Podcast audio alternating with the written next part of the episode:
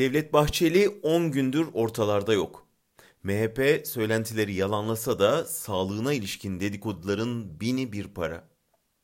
Biz yorumumuza kendisine geçmiş olsun deyip acil şifalar dileyerek başlayalım.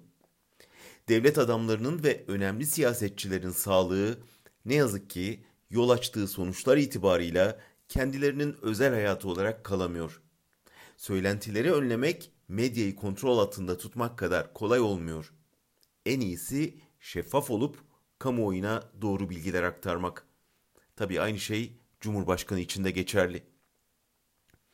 Son 3 yılda Erdoğan ve Bahçeli'nin kaderleri birbirine bağlı hatta bağımlı hale geldi.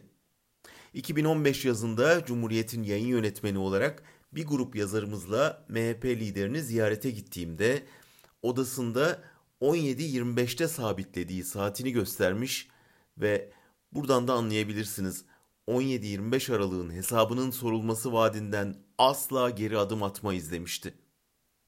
Ama birçok sözü gibi bunu da yuttu. Hesap sormayı unuttu ve birden Erdoğan'ın en sadık savunucusu oldu.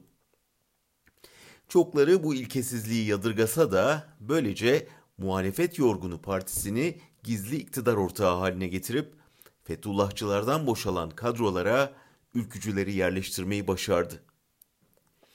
Birçokları Bahçeli'nin Erdoğan'a muhtaç olduğunu düşüne dursun, işin aslı Erdoğan'ın Bahçeli'ye muhtaç hale gelmesiydi. Nitekim MHP lideri %50 artı 1 formülüyle iktidarın bileğini kendisine kelepçeledi ve Süleyman Soylu'nun da desteğiyle onu ağır ağır MHP çizgisine getirdi.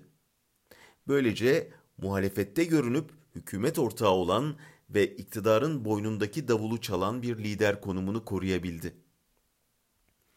Dün gece saatlerinde Talat Atilla Twitter'da Bahçeli'nin siyasete devam edemeyebileceğini yazdı. Bu doğruysa siyasetteki bütün dengeleri değiştirebilecek bir gelişme olur.